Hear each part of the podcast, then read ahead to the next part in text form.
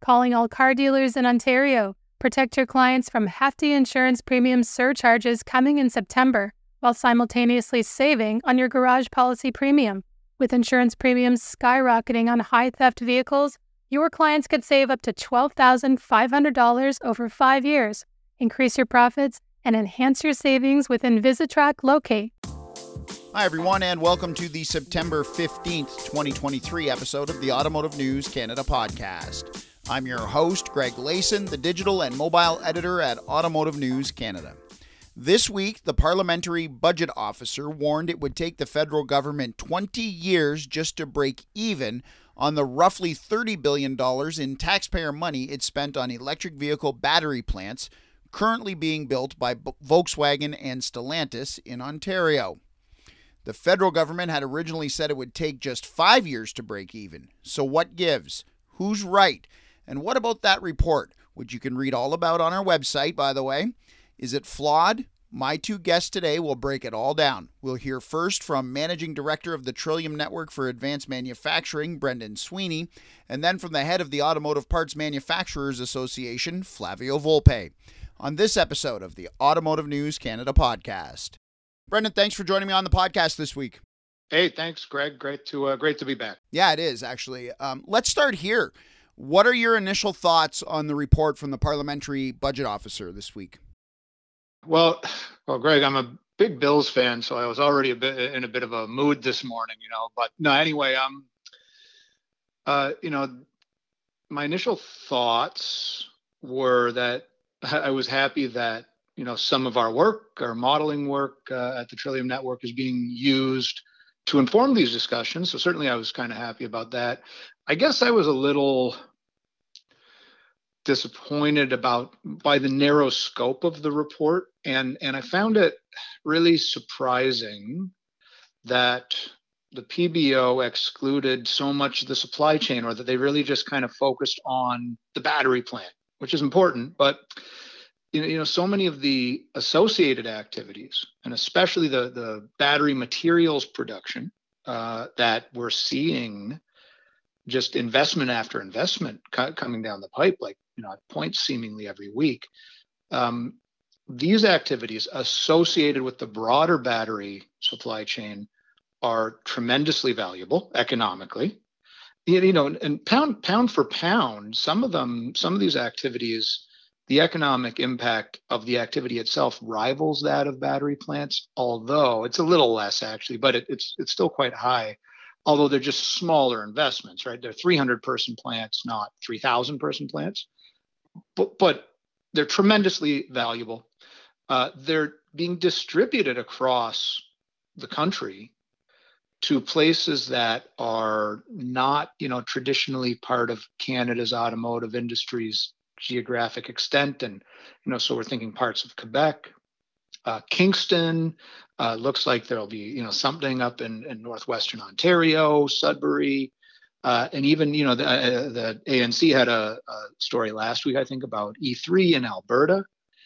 Um, so so that's really new and great and interesting. Um, and then you know some of those supply chain activities or the broader supply chain itself that really offers up this opportunity to cement Canada as a leader in battery materials among democratically governed countries. I don't know if we're seeing uh, this level of investment in the materials side uh, elsewhere. So that's really exciting, but that's why I was so surprised that all of the supply chain was left out of the, the PBO's analysis. So my thoughts, just to sum them up on, on the report, was it's a bit cursory, right? Um, and and it could risk confusing the readers or the general public about the real value or potential value of, of the EV battery supply chain, which is tremendous. So I, I wanted to ask that does does this report throw cold water on pursuing more EV battery investment because the headline number is 20 years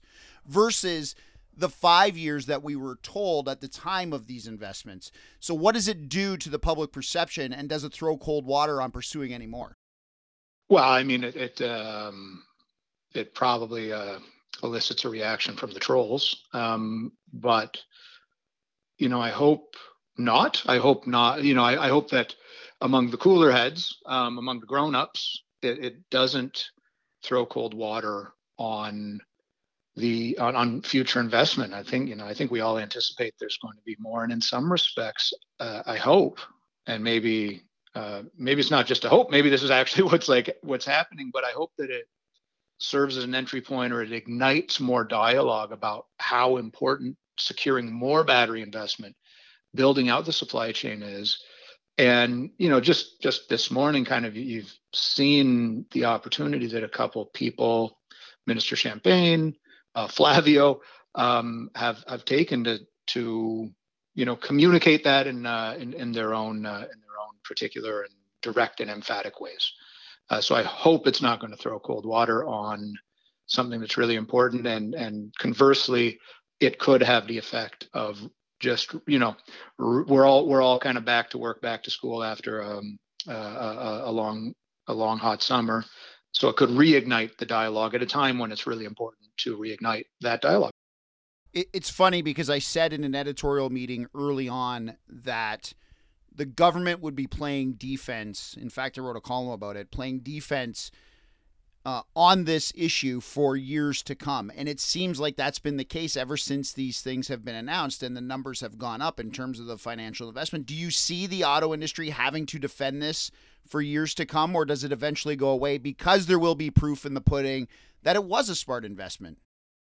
Yeah, I mean, I, I think anything, you know, I think that's the nature of, of being the government or making these big decisions that you know you have to defend them. And i think uh, uh, you have to qualify them you have to quantify them you have to defend them. And um, and you know in a democratic world you're going to have supporters you're going to have naysayers.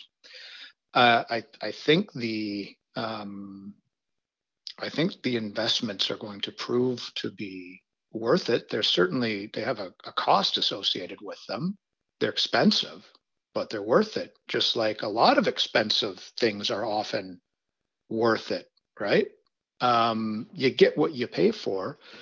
Uh, and in this case, um, you know, in, in, this, you know, competitive global environment and all that, in this IRA kind of uh, IRA world that we're living in now, it cost a few bucks to get, you know, the to, to, to win the transformative investments.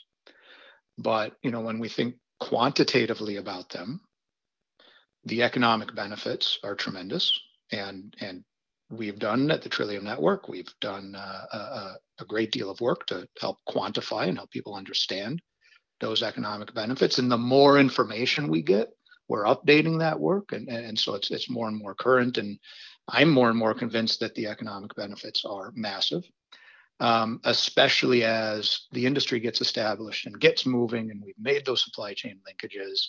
Um, we're making a lot of progress building that supply chain out across the province, across the country.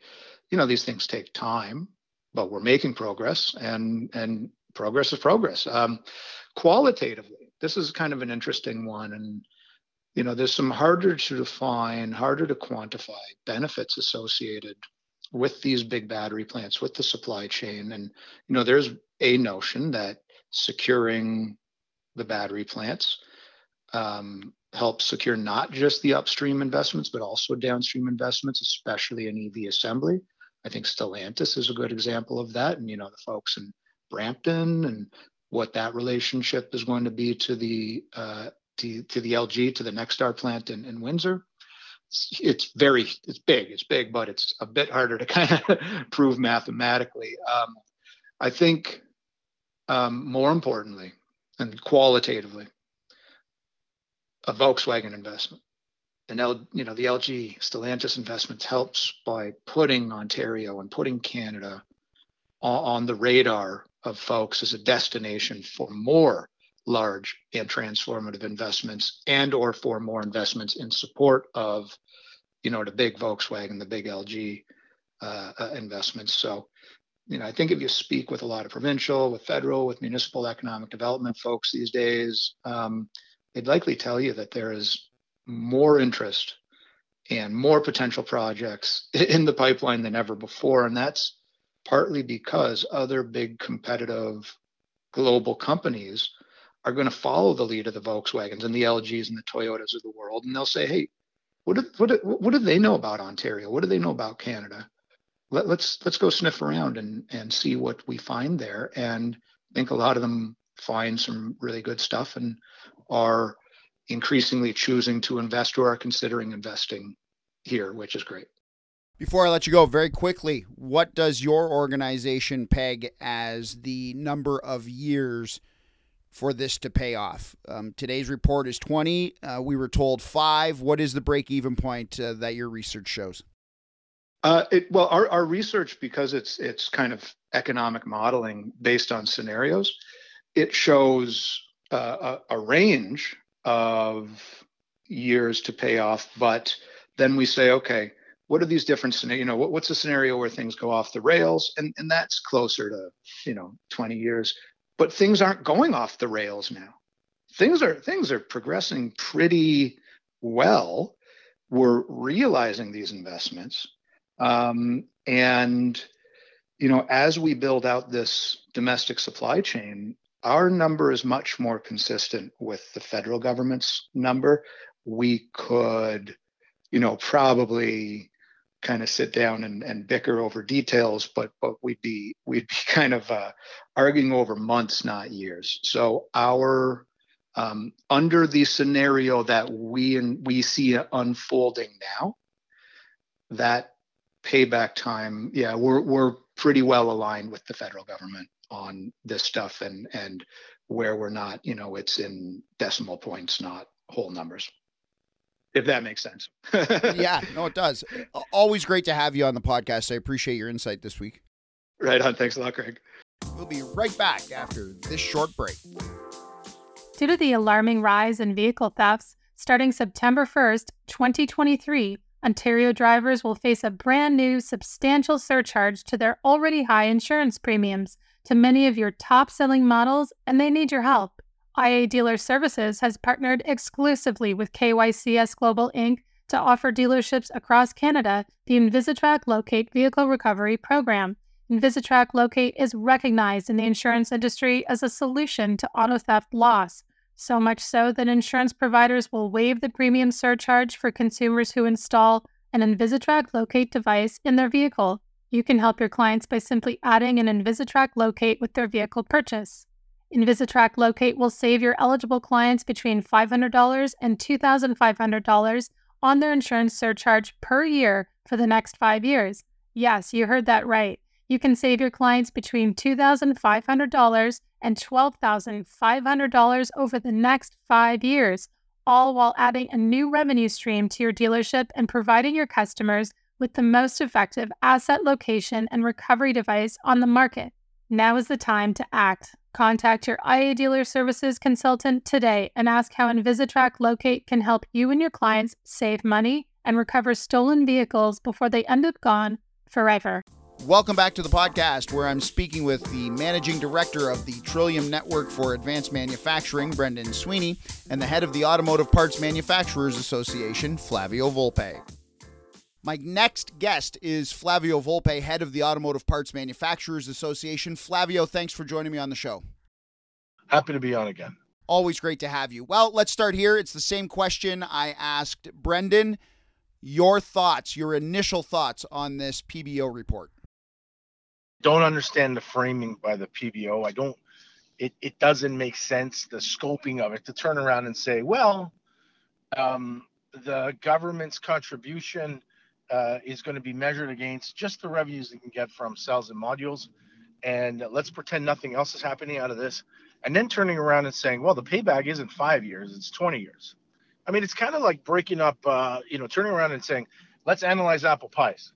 Uh, and uh, I want to know uh, whether it's worth buying a crust for $6.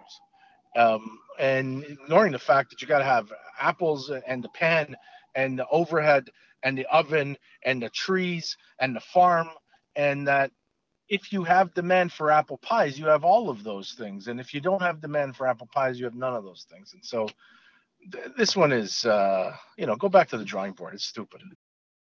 Let me ask you this.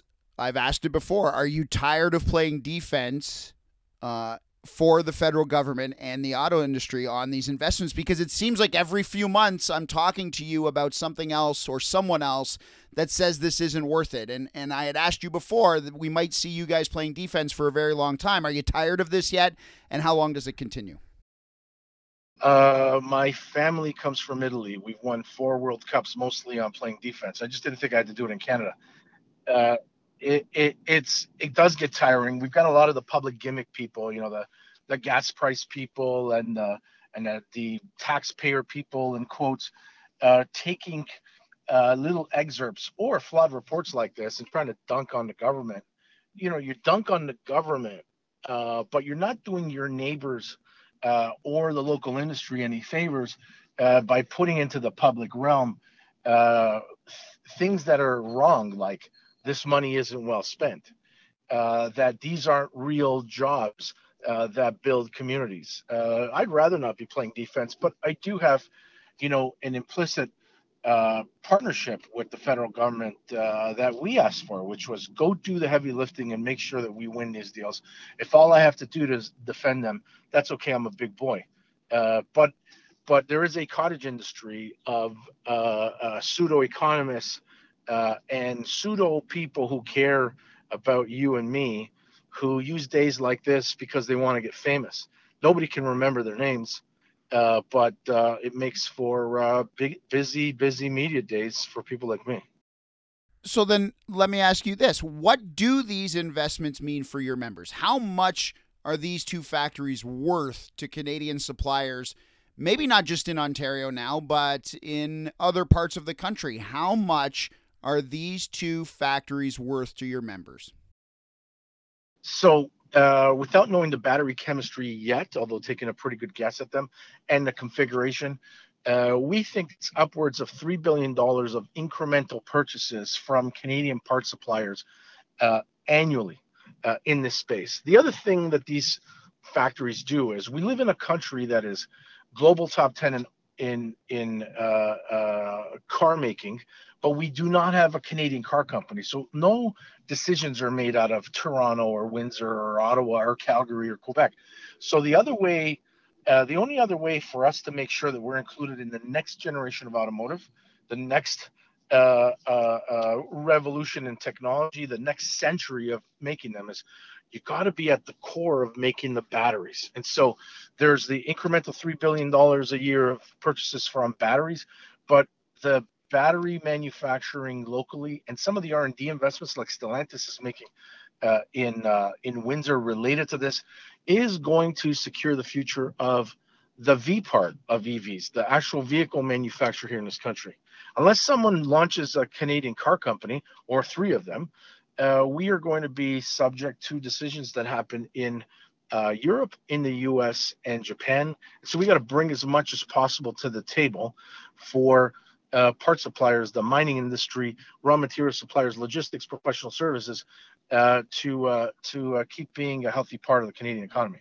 So for those who say, you know, it's not worth it, um, there's there's no return on this investment. What tangible evidence right now can you point to to show these people it's happening? Are there factories now springing up and creating spin offs or even creating an entirely new supply chain to these factories as you and I speak? What is happening outside of the battery factory footprints right now that tell those naysayers things are happening? I mean, I'll, I'll pick the easy ones. Uh, Magna, the biggest uh, Canadian supplier uh, in this space, uh, as well as one of the world's top three uh, suppliers of uh, auto parts uh, and related uh, goods, committed a half a billion dollars at Canadian locations, current plants, and new plants to serve the electrification of automotive. We're seeing massive investments uh, and partnerships from companies like Linamar and Martinrea in everything from uh, the metals that are required to make uh, precursors uh, and uh, uh, subcomponents of batteries, as well as major gigacastings. These are the biggest employers in the space. This isn't some peripheral new player that hopefully is going. It's a publicly traded companies that are accountable to, to analysts and and the market uh, that are doubling down. These are Canadian companies doubling down in their own territories. Uh, these are really, really uh, easy arguments to make. Like companies like Sayona Mining, who are delivering rocks today for uh, lithium production uh, in uh, in Quebec. it's you know automotive. The beauty of automotive is that it's not about beauty; it's math and science. If you make a car, the cars have parts that have serial numbers on them. You go back to where they're made. You can see the factory, the the production line, the number of people who are on it, and they all have a bill of materials. There is nothing uh, clearer than the uh, supply chain uh, tree in automotive, and uh, there's a lot of trees being planted in uh, in Canada. Last question: Should we expect any more battery plants announcements in Ontario or elsewhere? Uh, no question. the The only issue is timing and scope. The world has woken up to the fact that uh, you can build a profitable EV battery uh, operation and supply chain in uh, Canada, and that it is strategically located uh, beside uh, the the biggest uh, automotive open automotive market in the world, with customers with the highest disposable income. And so, I know as we are talking today that there are several very serious conversations going on for batteries and for electric vehicle platform manufacture uh, here. Flavio, as always, appreciate the insight. Anytime. Uh, happy to come on and hit some doubles off the wall off uh, these uh, beach ball arguments being made. I'd like to thank Brendan and Flavio for being my guest this week. If you'd like to be a guest on the show, have a suggestion, or simply want to comment, email me at glayson at autonews.com. And remember, you can listen to all our previous podcasts on Spotify, iTunes, and Google Play, or on our website, automotivenews.ca. Just click the podcast tab at the top of the homepage. That does it for this episode of the Automotive News Canada podcast. We hope you'll join us next time. So long, everybody.